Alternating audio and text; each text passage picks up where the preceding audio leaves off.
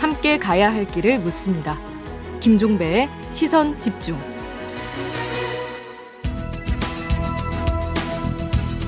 정치와 경제, 정책과 경제가 어떻게 만나야 할지 그 진수를 보여드리겠습니다.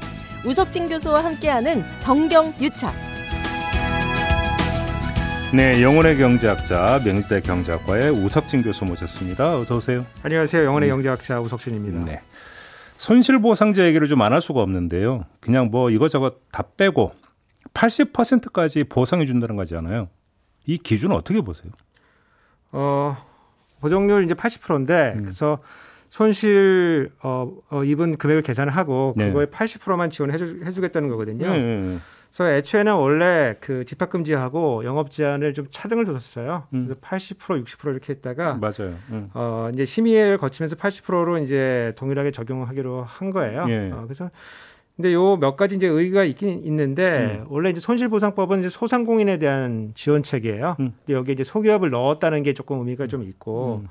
그리고 좀 애매했던 비용이 이제 고정 비용인데 임대료고 인건비인데 이것도 이제 보상을 받을 수 있게 음. 어, 어, 고려했다는 것이 어, 좋았고 이제 아쉬운 점은 뭐냐면은 네. 기재부가 이제 그 동안에 어떤 일반적인 이제 보편적 지원 체계를 어, 제안했을 때 음. 피해층에 집중해야 된다고 그런 얘기를 많이 했었거든요. 음. 그리고 세계적으로 입법례도 없다 이런 얘기를 해서 방어선을 쳐왔는데 재정 사업을 잘 지원해줬으면 사실 입법이 필요 없거든요.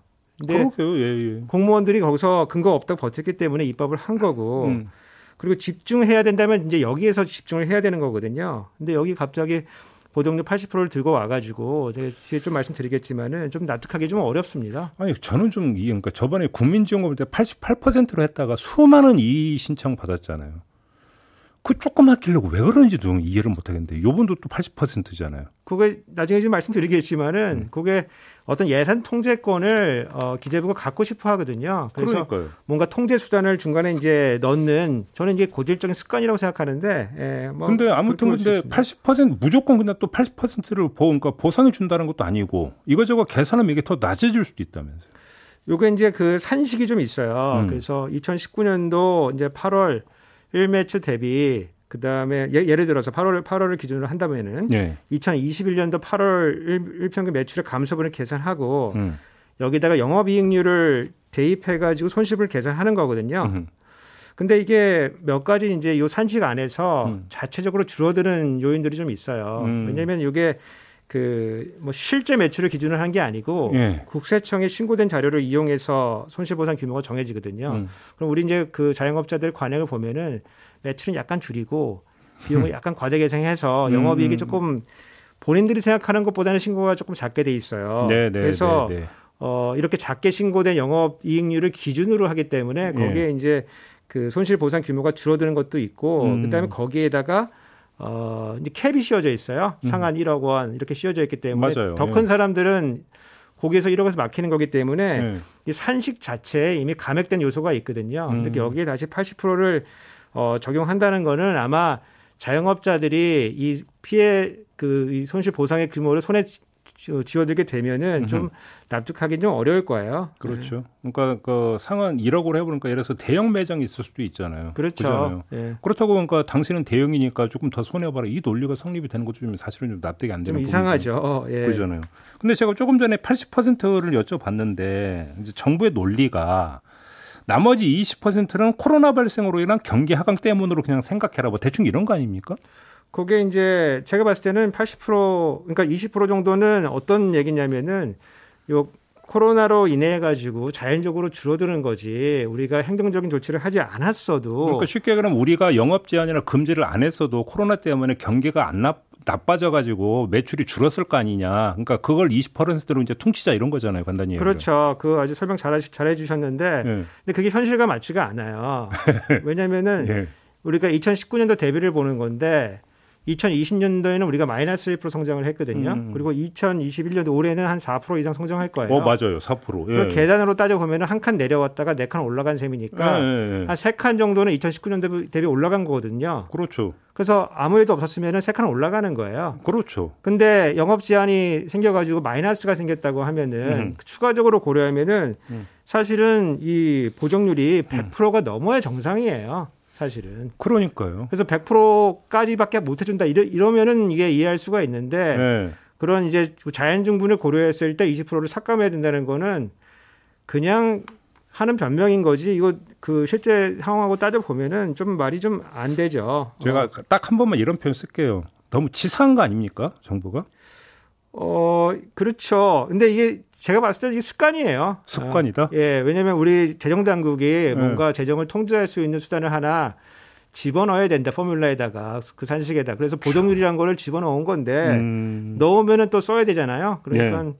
20% 삭감하겠다. 음. 이게 원래는 재정이 부족했을 때 이런 것들을 집어넣어요. 왜냐하면 우리 돈이 없는데 다 줄 수는 없으니까 어, 일정 정도를 주겠다는 걸 넣는 건데 음. 뭐 뒤에 조금 더 말씀드리겠지만은 어, 지금 재정이 부족한 상황은 아니거든요. 근데 기재부 같은 경우는 오히려 60%를 주장을 해왔다면서요. 요, 요번도 그러니까 기재부가 주도했다고 봐야 되는 겁니까?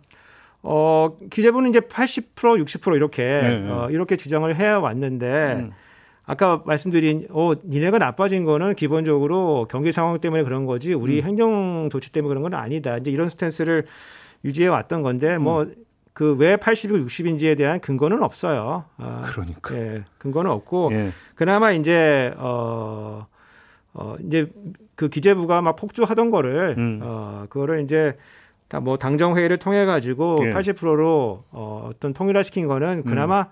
불행 중 다행이다. 아, 예, 이렇게 보는 겁니다. 아, 네. 기재부의 속성을 생각하면 그나마 불행 중 다행이다 이런 말씀이십니까? 그 정도도 안 물어놨으면은 그렇죠. 예, 예, 더 이상한 그 보상안이 나올 뻔했죠. 근데 그 기재부의 수장이었던 김동연 전 경제부총리 이분 같은 경우는 어설픈 지원은 오히려 재정만 해칠 수 있다. 확실한 지원으로 경제를 살려야 한다 이렇게 말했다고 하는데 이건 어떻게 평가하세요? 그건 완전 적절한 지적이죠. 예. 어. 근데 이제 김동연 전 장관이 지금 이 자리에 있었다고 하면은 아마 입장 또 비슷한 결정을 했을 거예요. 아. 왜냐하면 주변 참모들하고 음. 또 관성이라는 것이 있기 때문에 예. 유사한 결정을 했을 거고. 근데 예. 밖에 나와서 보니까 아 이렇게 예산 집행해가지고는 효과가 나기가 어렵다는 걸 알았을 거고. 그러니까요. 서 있는 곳이 다르면 풍경이 다르게 보이니까 음. 음, 음. 아 뭐 하여간 홍남기 부총리도 한번 밖에 나와서 한번 구경 한번 하고 나갔으면 좋겠어요. 그러니까 아니 그러니까 이왕 지원하고 이왕 보상하는 거 확실하게 하면 확실하게 하면 좋잖아요. 왜 하면서 욕 먹냐고요 도대체 가. 근데 기본적으로는 예산이 부족하기 때문에 우리가 네. 재정이 어, 타이트하기 때문에 아니, 세수 늘었다면서요.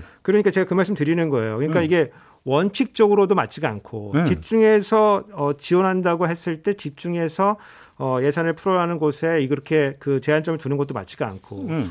돈이 지금 무조건 상황도 아니거든요. 음. 그러니까 지난 이제 국감 때 어, 홍남기 부총리 나오셔가지고 7월 추경 때 우리가 세수 추계, 추계한 것이 틀렸다. 돈이 음. 더 들어올 수 있다. 네. 이제 그런 말씀을 해주셨거든요. 네. 그거 고려해 보면은 돈이 부족한 상황도 아니에요. 음. 그리고 그 신용카드 캐시백이나 무슨 쿠폰 어, 뭐 소비 쿠폰 이런 거 막 뿌려대고 있잖아요. 네. 그러니까 집중해야 될 시기에 산발적으로 이거 힘을 분산시켜 가지고 피해 어, 입은 이제 자영업자한테 집중적으로 지원할 때 이것도 못하게 되는 이런 결과적으로 굉장히 이상한 아니 어, 그러니까 정리하면 세수 예측도 제대로 못해 거기다가 현실도 제대로 감안 안 돼. 그럼 기재부의 시각이 뭔가 문제가 있는 거예요, 정리하면.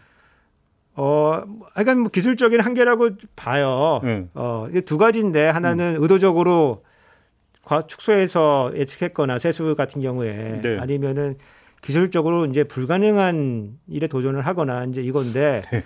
저희가 1년짜리 예측할 때는 많이 틀려요. 음. 왜냐면은 예산을 짤 때 내년도 세수가 어떻게 될 거냐 이거는 많이 틀립니다. 뭐 틀릴 수 있겠죠. 그래서 5%에서 10% 내에 이제 5차 안에 들어오면 그때 다행이다 이렇게 보는데 음.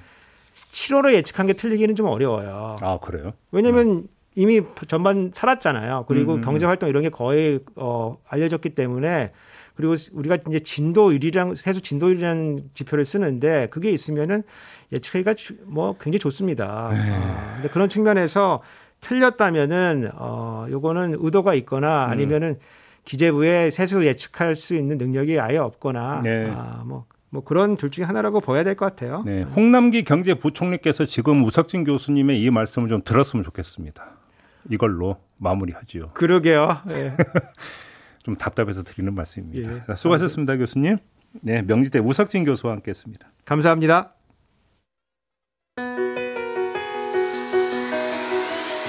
날카롭게 묻고 객관적으로 묻고 한 번 더 묻습니다. 김종배의 시선 집중.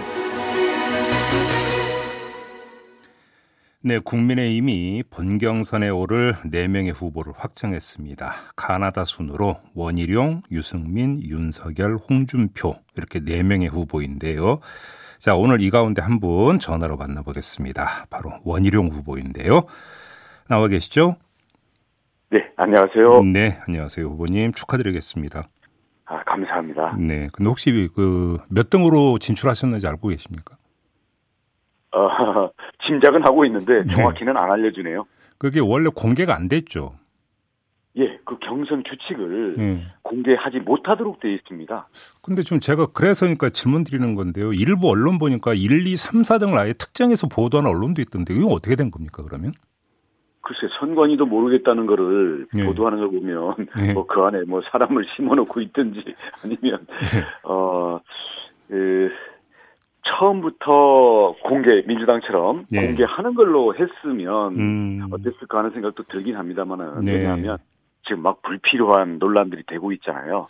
이게 국민들이 볼 때 이게 썩 보기 좋은 게 아니거든요. 그러니까요. 근데 우선 예. 규칙이 한번 정해진 이상은 음. 지켜야 되는 거 아닌가 싶습니다. 네. 그 관련된 이야기인데요. 그러니까 윤석열 네. 캠프의 김경진 대외협력 특보가 네. 4% 포인트 차로 홍준표 후보를 두고 윤석열 후보가 1등 했다 이런 취지의 발언을 했다가 네. 이게 이제 상당히 논란이 됐는데 일단 그 예. 진위를 어떻게 파악하고 계세요, 후보님은? 이 이게 끝난 게 아니고 네. 앞으로 이제 11월 5일 날 발표하는 최종 후보 선정에는 이 당원 그 표심이 비중이 더 높아지잖아요. 예. 그리고 국민 여론에서도 그동안 이 홍준표 후보가 뭐 쫓, 아왔느니 이거 음. 뒤집었느니 이런 얘기들이 많으니까 예. 기세 싸움에다가 대세몰이를 하려는 그런 의도가 있는 건데요. 음흠.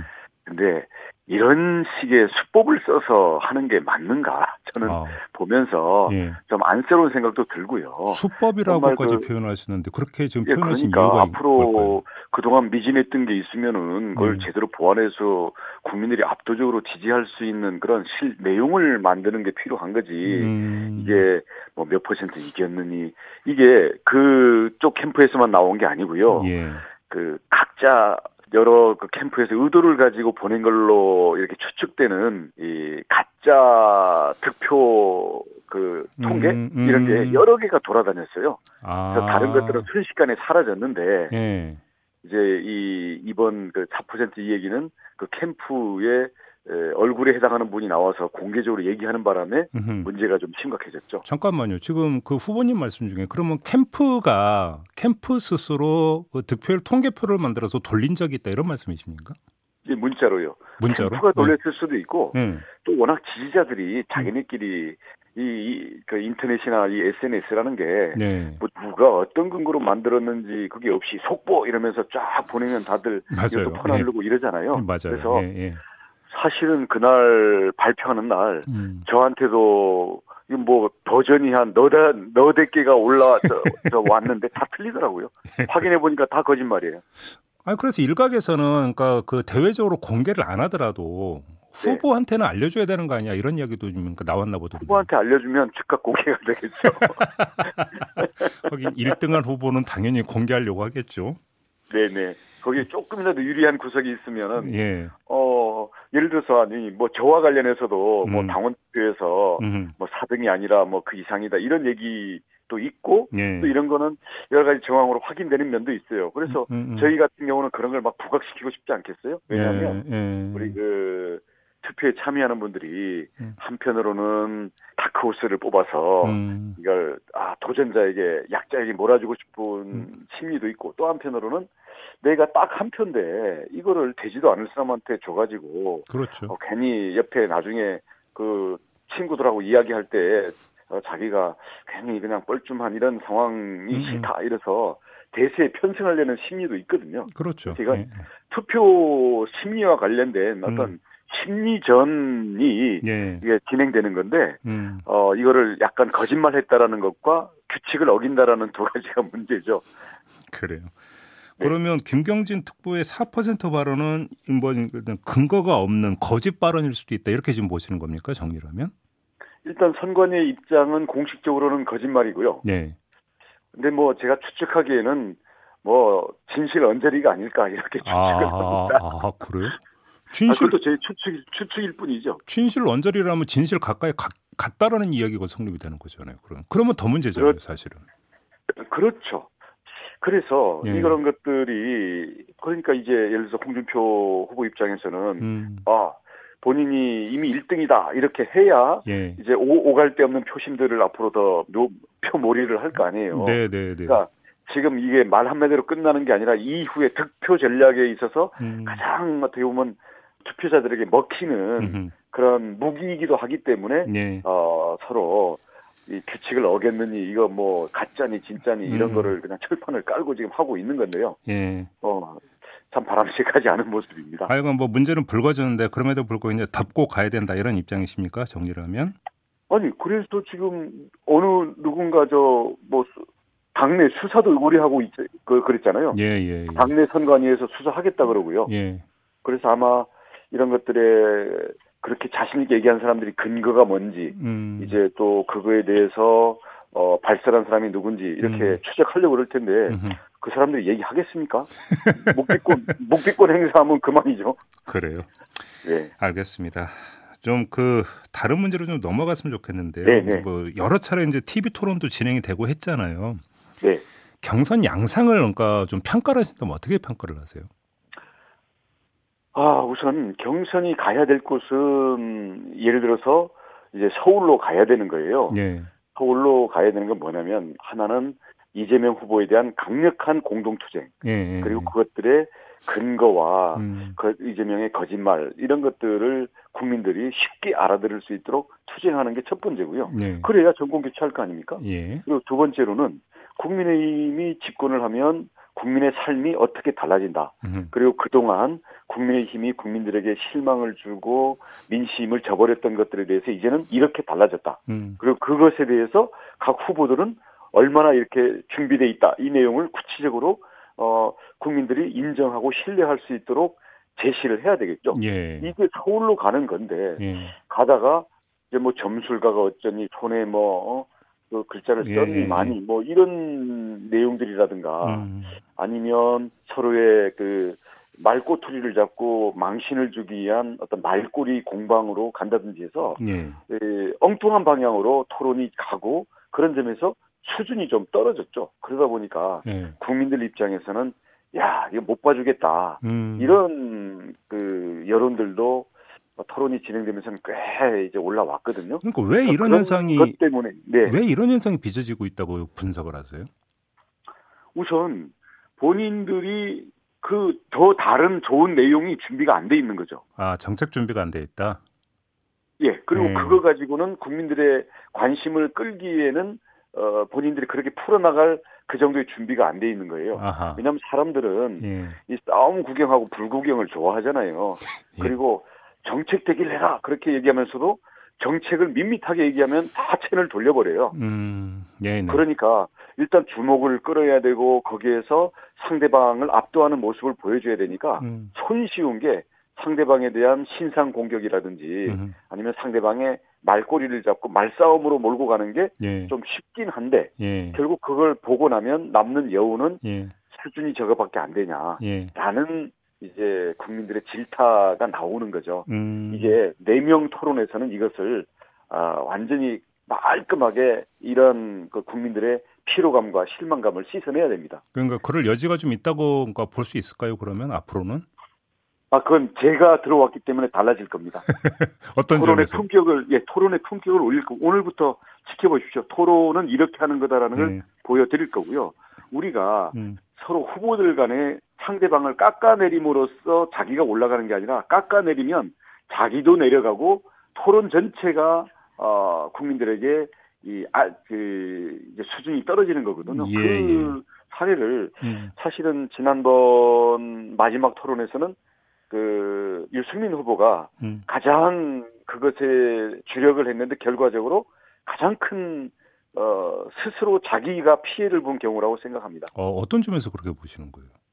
아니 토론을 전부 무슨 학문 논쟁으로 몰고 갔잖아요. 예, 그게 유승민 후보에게도 마이너스가 됐다고 보시는 겁니까? 아, 저는 결정적인 타격이었다고 생각합니다. 오, 어떤 점에서요? 아마 당분간 네. 회복하기 쉽지 않을 정도가 아닐까 싶을 정도예요. 어. 왜냐하면 토론에 네.